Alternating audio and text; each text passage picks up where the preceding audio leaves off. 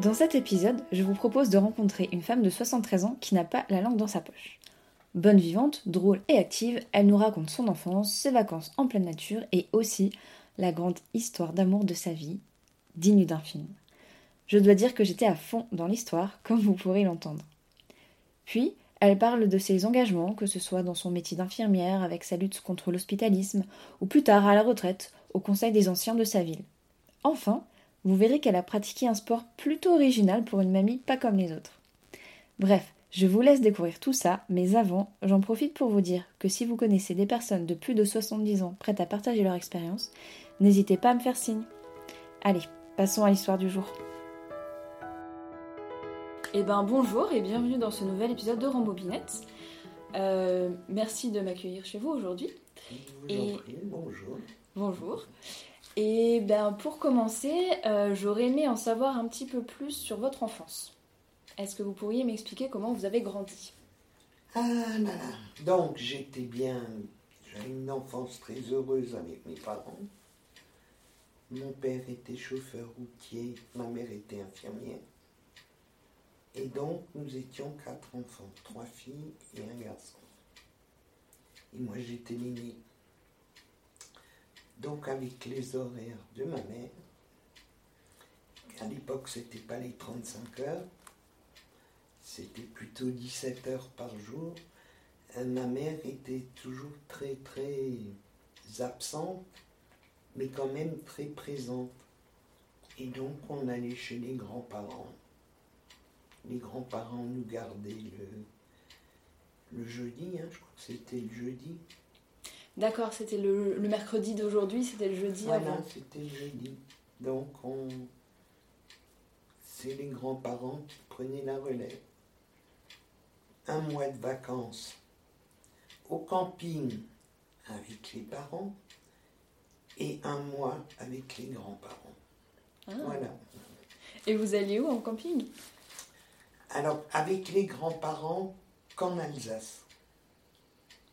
Roto, faisait aussi des fois un peu du camping chez les paysans installés la tente parce qu'il y avait le problème des toilettes, la flotte, électricité, il n'y en avait pas, camping à eau, le camping euh, à l'époque, et puis la liberté. Hein.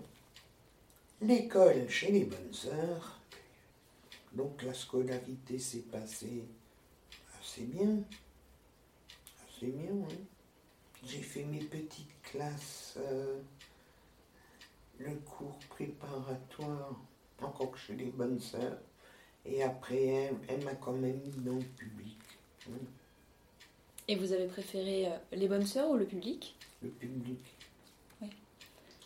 Parce que je passais plus de temps à la chapelle pour expier mes péchés. Dès que je faisais une connerie, euh, à la chapelle, trois je vous salue, un autre Père. J'étais assise à l'église, je ne bougeais pas, mais je ne priais pas. J'étais assez rebelle. Rebelle. catéchisme, j'apprenais pas, il fallait encore apprendre le catéchisme, j'en avais, j'en avais rien à faire. Il y avait même du catéchisme dans l'école publique? Non que, chez les bonnes sœurs. Mais il y avait le catéchisme quand on faisait la communion privée, à mon époque, hein, j'ai 73 ans, à mon époque. D'accord. Mais ça, c'est le curé de la paroisse qui nous le faisait, donc pas de problème. Et votre famille avait choisi cet enseignement parce que c'était une famille où la religion était importante? Pas du tout. Pas du tout. Mais c'était une école privée, Sainte-Anne. C'était pour que l'éducation soit perpétrée, comme on peut dire. Voilà, c'est plutôt un, un état d'esprit, un état d'éducation. Et en, en, à l'école, quels étaient euh, les types de loisirs que vous aviez, ou enfin, en dehors de l'école plutôt, en étant enfant? En étant enfant, donc beaucoup de la natation, beaucoup de natation. Euh, j'aime la flotte. Euh, la marche et tout ça, non, pas du tout. Et donc, euh, tous les week-ends, avec les parents, c'était les marches dans les Vosges. Et puis, j'aimais pas marcher. J'aimais pas marcher, surtout quand ça monte. Oui, c'est vrai. En étant enfant, en plus, c'est pas ce qu'on préfère. Et alors ma mère respirait, respirait à fond, respirait l'air des sapins. Elle n'avait rien à cirer. Mais il n'y a pas des lacs de temps en temps pour pouvoir nager? Euh, Non, c'était beaucoup trop froid. Lac blanc, lac noir, tout ça, euh, beaucoup trop froid. Mais à, à Roto, il y avait une piscine, mais alors elle était glacée parce qu'elle était alimentée par la source, mais elle était glacée. Et vous aviez euh, euh, dit qu'avec vos grands-parents, vous alliez plutôt dans, en Alsace pour les vacances, mais avec les parents, vous alliez ailleurs? Avec les parents, on, y allait plusieurs fois en Italie. Euh, on allait. Hmm, oui, l'Italie, la Bourgogne, dont mon père était originaire, et puis voilà. Mais avec les grands-parents, c'était que l'Alsace, parce que se déplaçaient en train. En train, ils n'avaient pas de voiture. Donc mes parents les cherchaient, puis les ramenaient. Mon père avait une frégate. Donc c'était la grosse voiture, les frégates à l'époque. Ah, je connais pas. Des gros chars d'assaut. Et tu avais un pied dans le pot de chambre de l'autre pied dans une cuvette. On était assis sur les sacs de couchage et les duvets, parce que quand, mes parents ont acheté la tente et tout ça, il fallait le matériel, il fallait camping-gaz et tout ça. Donc il n'y avait plus assez de sous pour acheter des sacs de couchage. Voilà, et puis euh, et après, euh, on est allé chez les amis de la nature, et là-bas, vous aviez toute la vaisselle, la literie. Donc il fallait que les sacs de couchage. c'est des refuges comme ça, où il y a, y a tout l'équipement. Et puis alors on allait beaucoup en Allemagne. Il y avait des parrainages entre villages. Et les Allemands sont au top au niveau des, des Amis de la Nature, ce mouvement euh, qui était, euh, je ne sais plus s'il était socialiste ou communiste, celui qui a monter les amis de la nature, seulement l'État subventionne, en Allemagne l'État subventionne les, les, on dit refuge, mais c'est au top, hein, leur installation. Ça existe encore? Oui, mais puis en France, c'est les bénévoles, les, les, les adhérents qui font du, du travail, qui font le travail, qui font les constructions. Non, pas les constructions, l'aménagement. Et euh, bah, si on parlait après de, de, vos, euh, de vos études, euh, quand vous avez fini l'école, vous, êtes, vous avez envie de faire quoi comme métier? Alors, je voulais être infirmière. Donc, il, y avait, il fallait avoir 17 ans et 3 mois pour rentrer. Alors j'ai fait la section d'aide maternelle, où j'aurais pu être aide puricultrice pour attendre mes 17 ans. Je voulais pas continuer à faire des études, donc il fallait faire euh, le concours d'entrée à l'école d'infirmière et vous étiez accepté. Donc j'ai fait ça. J'ai fait une année d'études, j'en avais ras la casquette, j'ai arrêté et j'ai bossé comme aide-soignante je voulais, gagner ma vie. J'en avais marre de, faire des études. Et avant tout cela, j'avais 14 ans et j'ai rencontré mon mari. Mais mon père ne voulait pas. Donc il a dit, tu attends qu'elle ait ses 18 ans et quand elle a 18 ans, tu peux venir. Parce que chez, à mon époque, la majorité était à 21 ans. Et Giovanni s'est pointé à la porte et mon père, il me dit, toi, dans ta chambre, Et je ne l'ai plus jamais vu. Alors je me suis dit, purée, qu'est-ce, qu'est-ce qui se passe? Je ne comprenais pas.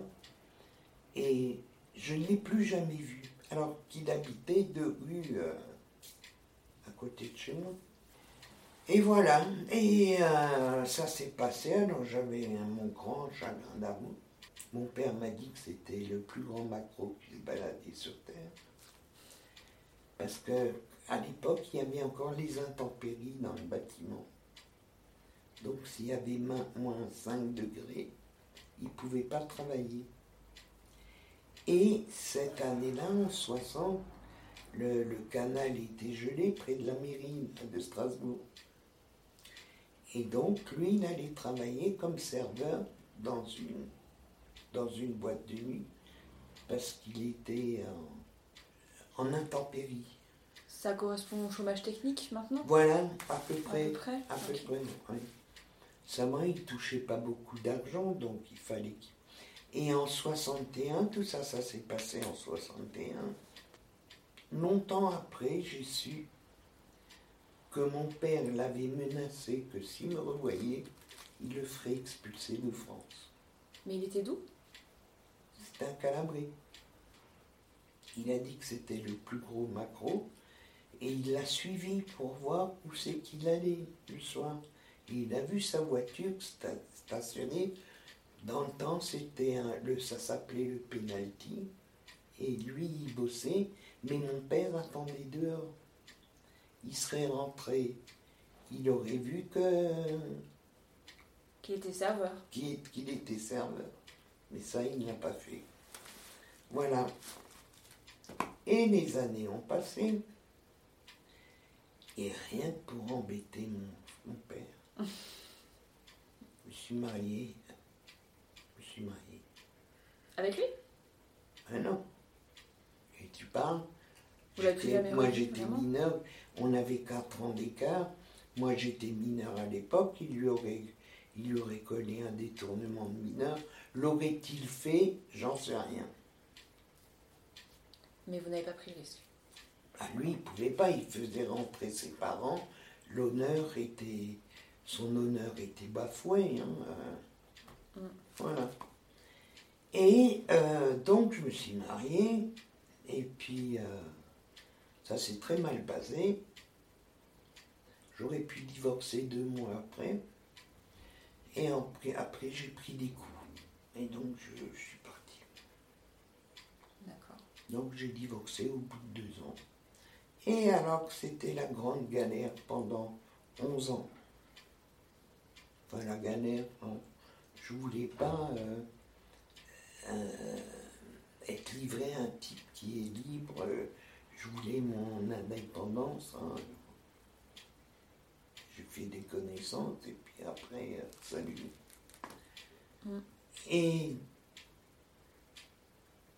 un soir, je vais à Aristide Briand, il y avait le, le Mesti. Ouais. Et ma mère habitait, mes parents habitaient là-haut. Et mon frangin qui me dit, et on allait toujours manger du rose beef. C'était la tradition. Il y avait mon frangin, moi, ma mère, et on y allait manger un rose beef.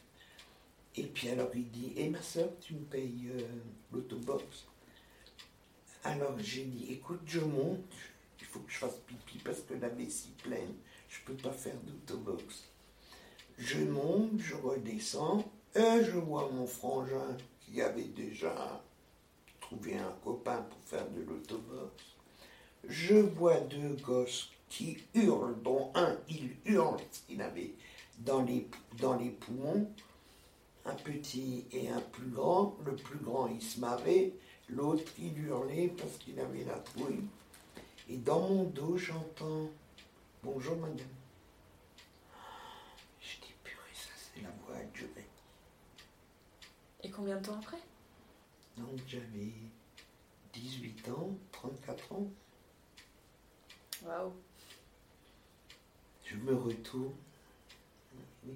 cheveux, cheveux gris, et c'était parti. il me raconte un tas de trucs. Moi j'ai dit, bon, t'as gosse, euh, moi j'ai pas d'enfant, euh, divorcé aussi avec ces deux gamins. Hop là. Il a dit, euh, il me raconte que son frère, il avait les taxis, qu'il habitait à, je savais plus le nom du patelin. Et euh, j'avais pas idée de chercher le nom de famille de ce taxi qui était sur le nom de famille. Et euh, j'en parle à ma collègue, qui est d'ailleurs une amie. Bossé 25 ans ensemble. Alors euh, il se crée des liens et je lui raconte cette histoire. Alors elle me dit, écoute, tu me casses les oreilles maintenant. Et puis elle, elle disait toujours Chagrin, petit Jean, tu vois. Et puis hop là, on est parti comme ça. Mais ça me. Ça tournait en boucle dans la tête. Ce qui me gênait un peu, c'est les enfants. Qu'ils avaient quand même 8 et 12 ans. Et j'ai dit, euh, ça peut mal, se passer. Et lui, il a dit, c'est moi et mes gosses, sinon rien. Alors, je dis cause toujours. Puis je dis à ma collègue, j'ai dit, écoute, je me souviens plus. Où c'est qui m'a dit où il habitait? Et où son frangin a eu le taxi? C'était taxi en... Et il y a un patient qui reçoit un courrier. Devine ce qu'il y a derrière. Taxi, ambulance, banana. je retravaille avec ma collègue. Quoi, deux, deux, trois jours après, je dis quelle coïncidence. Elle me dit, fous-moi la paix, va lui téléphoner. Je téléphone, et puis il y a un truc qui me répond, euh, le grand qui me répond, il dit, papa n'est pas encore à la maison. Alors je dis, je peux te demander un service, est-ce que tu peux dire mon prénom et mon numéro de téléphone? S'il veut bien m'appeler, mais tu lui dis que c'est mon numéro de travail. D'accord? Une demi-heure après, il a téléphoné. Le soir, à 22h, quand je suis sorti du boulot, père les deux gosses, costume, cravate, et le oh. plus petit un papillon bien coiffés, tout. Écoute, ils étaient alignés comme ça. Oh. Et c'était parti. Waouh. Alors j'en ai parlé à mon beau-frère. J'ai dit, écoute, euh, est-ce que tu pourrais m'accorder euh, un truc seul sans que personne sache? Il dit, pas de problème, il a pris congé. Hein. Il n'est pas allé au boulot, mais il bossait en Allemagne dans le bâtiment, donc et puis on a mangé au marché de Neudorf. Et je lui ai raconté ce qui m'arrivait. Alors il a dit, écoute, comme tu me décris, c'est parti avec lui. Alors je dis, bon, maintenant, il faut que je présente tout ça à ma famille. J'étais majeur. Oui. Et votre papa se souvenait de lui? Mon père est décédé à 57 ans. Ah. Peu de temps après, euh, et son père et mon père sont au même cimetière à la Méno. Un est de ce côté du cimetière et l'autre est à l'autre bout. On ne s'est jamais rencontrés pendant ces années. Jamais. Et si son gosse lui avait pas fait le radio-circus pour aller à la fois, on ne se serait jamais retrouvés. Une très belle coïncidence. Oui, mm. le hasard. Et après, on s'est mariés. On n'a pas eu d'enfants parce que je ne pouvais pas en avoir. J'ai bouffé la pilule pendant 11 ans, ne sachant pas que je ne pouvais pas avoir d'enfants. Et ça s'est bien fait, passé à la vie de famille recomposée? Nickel. que demander de plus et le plus jeune, il a dit, écoute, vous n'avez qu'à vous marier parce que je veux le même nom sur la porte. Il y avait les deux noms. Parce que moi j'ai dit je me remarierai plus. Je me suis marié une fois, je me remarierai plus. Puis voilà. Et ensuite, j'ai adopté les enfants. Parce que leur mère a foutu le camp et les a, elle les a laissés. Oui, donc vous avez euh, construit une très belle relation avec eux. Oui. Oui. Ce sont mes enfants. Et ils disent, bon, ils me disent pas maman. Ils me disent seulement maman le jour de la fête des mères. Mm. Libre à vous, vous m'appelez comme vous voulez. Et attention, le plus jeune, vous voyez une guenon avec son petit. Oui. Et alors, quand j'étais debout, était petit, menu. Et alors, il se foutait sous mon pull. Alors, je disais, écoute, il faudrait peut-être qu'on achète un pull parce qu'il est trop petit. Et je ne veux pas grandir, et je ne veux pas grandir. Et alors, il, il mettait la tête sous le, sous le pull. Mais alors, il, il m'a pompé même moi les pieds. Mais tellement attachant. Ah. Et alors, quand euh, mon mari partait, même le grand, hein, hop là, ils venaient dans le lit tous les deux. Donc, c'était. C'était gagné, c'était. C'est une nouvelle famille. Ouais. ouais. Bah, c'est une très belle histoire. Mm. Magnifique même. Et puis voilà, on s'est mariés en 83 et puis il est décédé en 2015.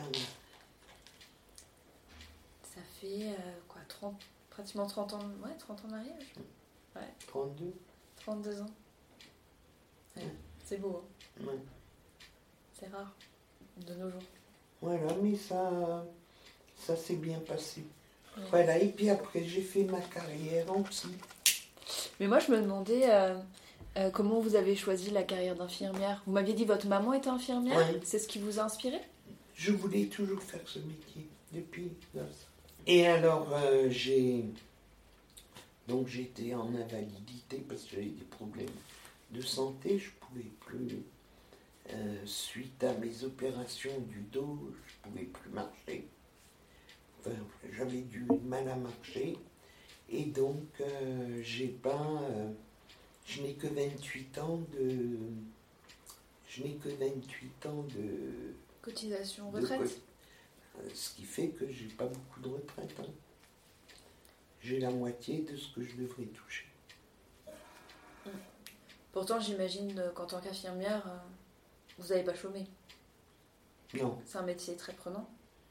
Ouais, et puis alors les gosses, ça, ça fait chier. Non, on est nouveau dimanche, t'es pas là. Oh. Et vous avez fait une spécialisation en psychiatrie, c'est ça? Ouais. Qu'est-ce qui vous a poussé vers ce choix? Parce que quand j'étais donc aide-soignante, je bossais en Chira, en Réa. D'abord, j'ai fait un an de neurologie, qui est l'antichambre, de- un peu de la psy.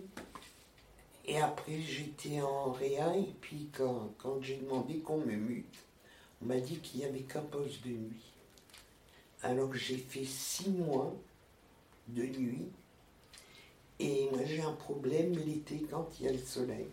Je peux pas dormir. Et donc, euh, sur un coup de tête, la nuit, j'ai posé ma démission. Sur un coup de tête? Vous l'avez jamais regretté? Comme ci, comme ça. J'aurais dû faire ma deuxième année d'un- parce que j'ai fait qu'un an d'école d'in- d'infirmière quand j'ai arrêté. Donc je pouvais bosser comme aide-soignant. Mais j'aurais dû refaire ma deuxième année, que j'ai jamais fait. Et donc je suis allé à, à Brumat. euh, et à l'époque, euh, c'était une formation de deux ans et vous aviez un diplôme. Ok, ouais.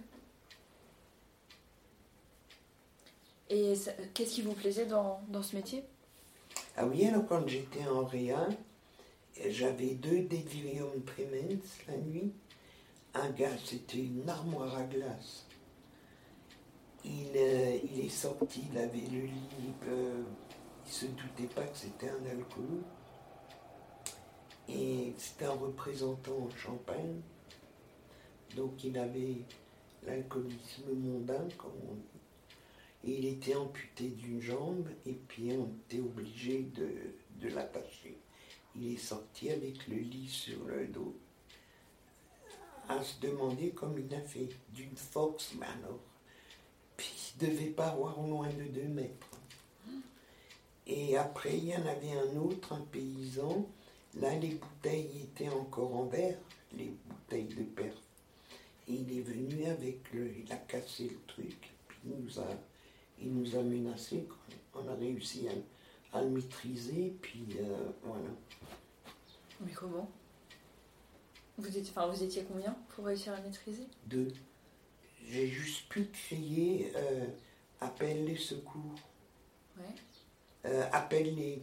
Parce qu'il y avait le service d'urgence qui montait, qui, qui, faisait un peu, s'il y avait un problème, on faisait appel à eux. Et ils sont venus, et puis il euh, fallait lui enlever le tesson. Ça va, j'étais, il a dit que ça va, j'étais en train de véler. Alors j'ai dit, calme-toi, on va y aller, on va y aller. Et pendant ce temps, les autres sont venus, puis ils l'ont chopé par même. Et donc j'ai dit, ah,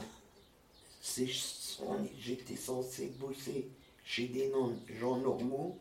Alors je dis, bon, je vais aller en psy. Parce que là-bas, on sait que les gens sont fous. Et en même temps qu'il y avait ce truc-là, on avait un gars qui avait avalé des, des cuillères. Non. Et des quand cuillères entières? Ouais, ouais, cuillères entières et des, des manches de cuillères. C'était assez fréquent. Et lui, alors il est, il bronchait pas le mec, il bronchait pas. Alors je lui disais, Paul, ça va? J'ai mal. Alors je dis, regarde, couche-toi comme ça, comme ça, tu verras, ça va te soulager je vais encore te donner. Le fou ne bronchait pas, c'est les normaux, entre guillemets. Il faisait, faisait le bordel. Et alors, en 75, il y a le foyer de Poscure qui a ouvert, le Jacques Cablé. Et là, on s'occupait du reclassement socio-professionnel des malades mentaux. Et moi, je voulais plus qu'ils souffrent d'hospitalisme. Il y a des gens qui étaient hospitalisés d'un 30 ans. Et donc là, la, la, psychiatrie en 69 soignait les gens au bromure. Il n'y avait pas tous ces neuroleptiques. C'est qu'en 70, 72. Et c'est quoi le bromure? C'était un calmant qui calmait les, plutôt les ardeurs sexuelles et donc automatiquement les. Voilà. Et après, dans les années 70, ils sont arrivés Les euh, neuroleptiques sont arrivés. Et donc là, euh, on pouvait de nouveau resocialiser les patients. Mais moi, moi, je voulais une ouverture pour que les gens sortent et de nouveau une vie sociale, soit dehors et soit pas enfermés comme des, des, des, vaches dans une étable. Hein. Et donc, quand ils ont. Donc, il y a les pavillons qui ont commencé à ouvrir leurs portes. C'était tout un truc de la psychiatrie. Donc, beaucoup de suicides. Parce qu'on ouvrait les portes le matin. Et à 17h, les gens devaient de nouveau rentrer. Et donc ils étaient libres d'aller se balader où ils voulaient. Alors qu'avant ils étaient toujours accompagnés. Et donc il y a eu beaucoup, beaucoup de suicides.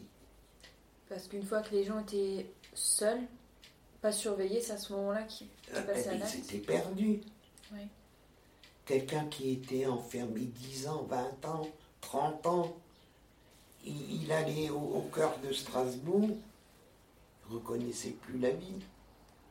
Et d'ailleurs, j'avais fait un boulot là-dessus, parce que le, surveillant chef, il disait c'est pas possible.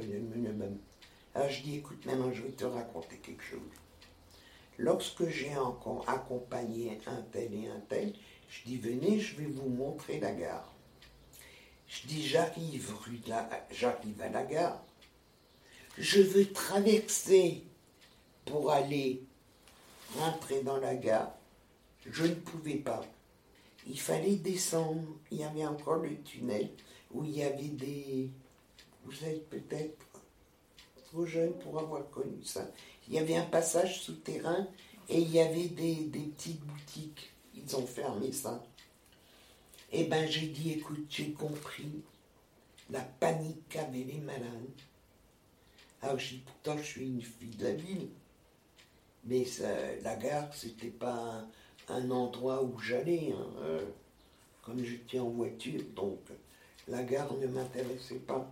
Et eh ben j'ai dit, écoute, sur le coup, j'étais prise de panique. De, de, dire, mais je suis où je suis? J'arrivais à traverser cette place. Et tout d'un coup, tu pouvais plus la traverser. Ah, ils étaient désorientés, en fait. Voilà. voilà. Mais alors que j'avais de. Donc il y a les pensions qui. les pensions d'invalidité qui sont sorties. Donc les malades avaient une entrée d'argent, la pension handicapée adulte. Et quand on les installait, il y avait l'allocation logement. Donc, il y avait deux appartements thérapeutiques. Donc, individuellement, on les installait. Seulement, il fallait les suivre parce que dès que ça ne prenait plus le traitement, c'était fini. Donc, euh, grâce à ça, vos patients ont pu gagner en, indépendance et pas être hospitalisés à vie au final Voilà. Seulement, le hic, le hic c'est que s'il y a une urgence où, euh, où il faut une hospitalisation, il y a quelques années, ça allait encore, mais maintenant, pour faire hospitaliser quelqu'un, c'est quand ils sont dans un, dans un, dans un pic de. Quand ils, quand ils repongent, quoi, c'est en phase aiguë, hein, c'est pas, pas facile. Vous avez eu beaucoup de rebondissements dans votre carrière professionnelle aussi. Hum. Mais passionnant. je, oui, je vois ça. Passionnant. Donc si c'était à refaire, vous referiez le même métier. Je vois que vous l'avez adoré. Le métier, oui. Mais pas, euh, peut-être pas qu'une seule spécialisation. Mais tout est spécialisé maintenant. Le pneumologue, il est là, le gynéco, il est là. Tu lui poses une question, il ne peut pas te répondre. Je dis, mais, vous, mais vous êtes médecin, qu'est-ce que vous êtes? Il, faut la, médecine générale. La vue d'ensemble. Mais bien sûr. Et à un moment, vous aviez dit que vous vouliez vous spécialiser dans la petite enfance aussi. Ça, finalement, ça. Ça, euh, ça j'ai laissé tomber parce qu'à l'époque, il y avait encore l'Institut de puriculture. Et c'était euh, abominable. Premièrement, il fallait se lever très tôt le matin parce qu'on commençait à 6 heures. Fallait faire un stage d'un mois non rémunéré et la directrice à l'époque de l'Institut de périculture, c'était une vieille fille comme la sorcière euh, dans les dessins animés. Et donc il fallait économiser l'électricité. Donc les lumières étaient tamisées dans les box et elles se planquaient dans les on ne la voyait pas. Alors on prenait un, gamin pour le baigner, mais elle tambourinait aux vitres de la... qui euh, C'était au risque de lâcher le gamin tellement qu'on s'effrayait. Et alors à 9h, ou à 10h, plutôt 10h, que 9h, on avait droit à une pause. Donc on montait dans le réfectoire, t'avais plus de pain, t'avais plus de confiture, il n'y avait plus rien. Donc les filles qui faisaient partie de l'Institut de elles bouffaient tout, elles buvaient tout pour que les stagiaires n'ont rien. C'était un, un état d'esprit euh, médiocre, lamentable, lamentable. Et les bébés, quand on, à cette époque-là, on leur faisait la prise de sang dans la fontanelle. Et je trouvais que c'était une manière barbare. Tout ça, ça n'existe plus. Tout a évolué. Et donc, mais c'est ce qui me rapprochait le plus pour faire mon métier d'infirmière, pour attendre euh, euh, les années euh, qui, qui, me manquaient, quoi. J'allais pas me lancer dans la comptabilité ou un truc comme ça. Et depuis que vous êtes à la retraite, qu'est-ce que vous aimez faire alors? Alors, il y a beaucoup de choses qui ont changé, parce que quand mon mari est décédé, je pouvais presque plus marcher parce qu'il fallait nouveau que je sois opéré, canal lombaire étroit. Et depuis, j'ai des séquelles, point de vue jambe. Je peux plus marcher comme je veux. Et puis alors, donc, euh, déjà quand mon mari était malade, j'allais au NHC. Je te dis pas les couloirs, qu'est-ce qu'il faut marcher. Hein. Maman, maman, maman. C'est kilomètres de couloirs. Et puis après, j'étais une fois bloqué, je pouvais presque plus marcher euh, pour rentrer, mais j'étais con, je me demande pourquoi je n'ai pas commandé un taxi. Donc j'allais le voir tous les jours. Et bon, moi j'ai lu beaucoup. Moi j'ai toujours fait du sport. Tous les épisodes là que j'ai toujours fait beaucoup de sport. Je fais à l'école euh, basket, volleyball. Euh, handball. J'aimais pas courir autour d'Astan. Piscine, là j'avais fait mes brevets. Natation aussi à l'époque. Euh, j'aime l'eau. J'aime l'eau. Et à 58 ans, il y a l'aîné de mes petits-fils qui, qui est devenu un peu wash-wash. Alors il y a mon fils qui vient et puis qui dit Écoute, je sais pas quoi en faire. regarde si toi tu arrives à en tirer quelque chose. Et j'étais au conseil des aînés. Si, je m'occupais. J'étais au conseil des aînés ici dans le village. Et on avait un député comme ça. Et lui, il a, il dit, il avait l'habitude d'aller en Afrique et tout ça. Et il a dit qu'il faudrait faire un conseil des aînés et un arbre à palabres, comme en Afrique, pour que les anciens se réunissent, ne soient pas isolés.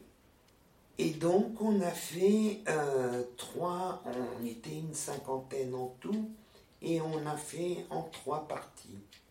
Alphabétisation des étrangers, citoyenneté, et l'autre, je crois que c'était nature. Moi, je suis à la citoyenneté avec les jeunes.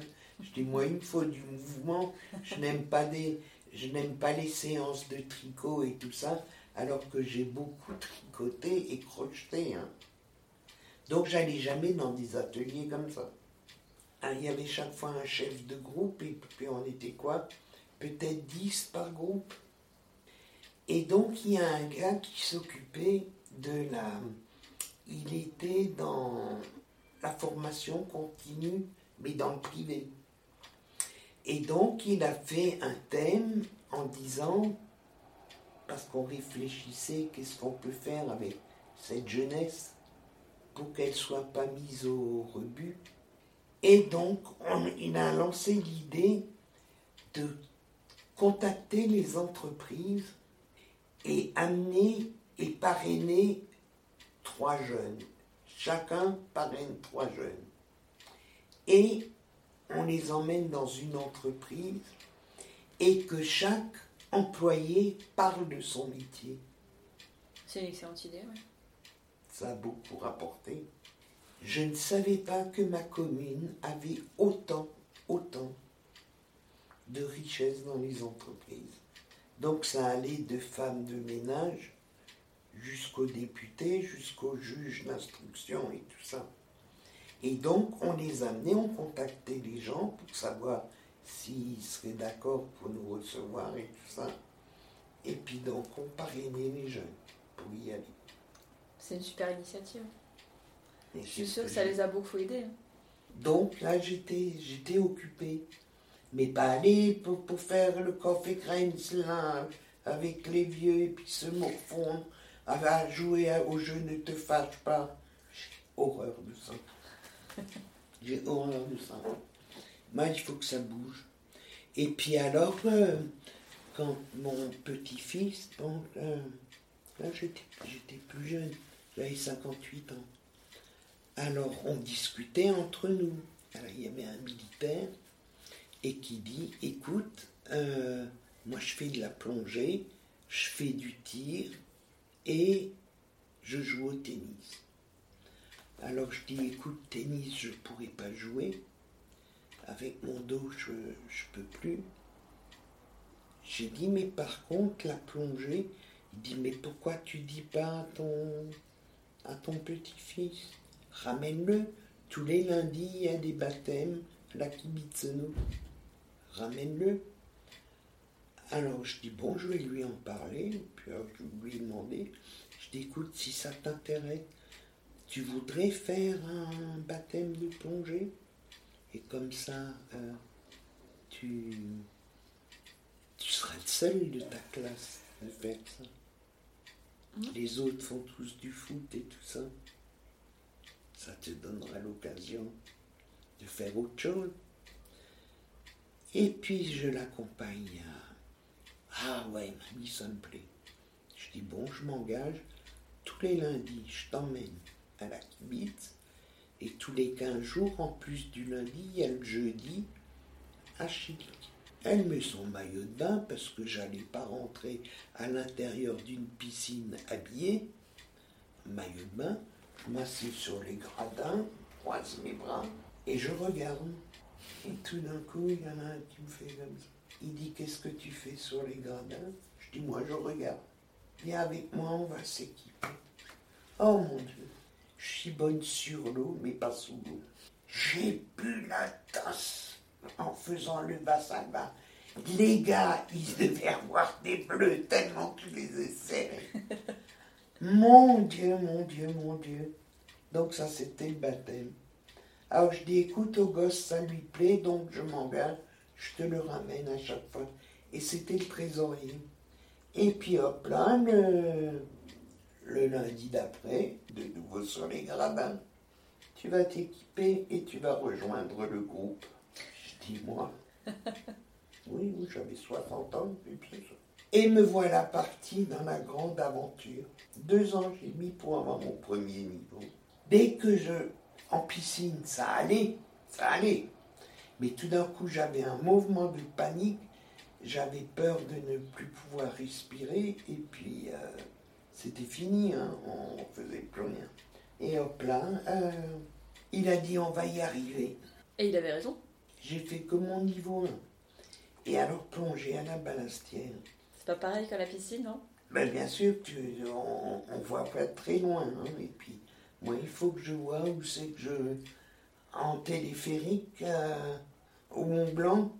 Moi, quand je suis dans les coquilles, moi, il faut que j'aille à la fenêtre en avion et je regarde au cas où l'avion se casse la figure ou je plonge. Où c'est que j'atterris. Hein. Donc là, j'étais engagé toute, euh, pratiquement toute l'année. Hein. Et après, j'ai continué la plongée. Et puis après, mon mari est tombé malade. Et donc, de toute manière, je ne pouvais pas partir avec eux faire des voyages en mer. Je ne pouvais pas le laisser seul. Et après, je ne pouvais plus aller aux entraînements. Que c'était trop long. 4-5 heures, pouvais pas le seul. C'était de 20h à 22h. Mais après, on allait manger à kebab. Ah bah oui. ça creuse tout ça.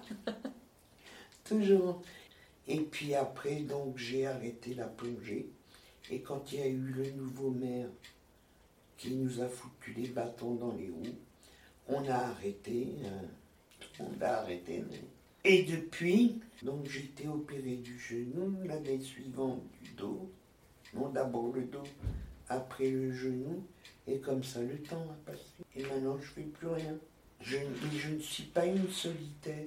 Je, par exemple, euh, pour aller me baigner, il faudrait que j'ai quelqu'un avec moi. Ben, L'année dernière, euh, j'ai fait un malaise le matin en allant aux toilettes. J'ai fait un malaise dans les WC. Je pouvais plus me mettre debout sur les jambes. Dis, ça y est, je fais une hémiplégie. Alors j'étais coincé dans les chiottes Et il y a une amie, quand on se dit on se téléphone demain matin à telle heure ou le soir à telle heure, on est toujours là. On se téléphone tous les jours et on, et donc, elle était inquiète parce qu'elle m'a appelé sur le fixe, sur le portable, mais le fixe et le portable étaient là. Et alors, elle s'est inquiétée, puis elle a, elle a appelé les pompiers. Alors, les pompiers ont dit bah écoutez, on va, on, va y aller, mais comment qu'on rentre? Alors, elle, savait que le voisin a les clés. Elle a dit vous y allez, puis elle. Euh, le voisin vous ouvre, vous n'avez pas besoin de casser la porte. Et ils m'ont emmené au, au NHC. Et au NHC, ils croyaient d'abord que c'était le Covid. Et donc, ils m'ont trouvé un cancer du poumon à droite.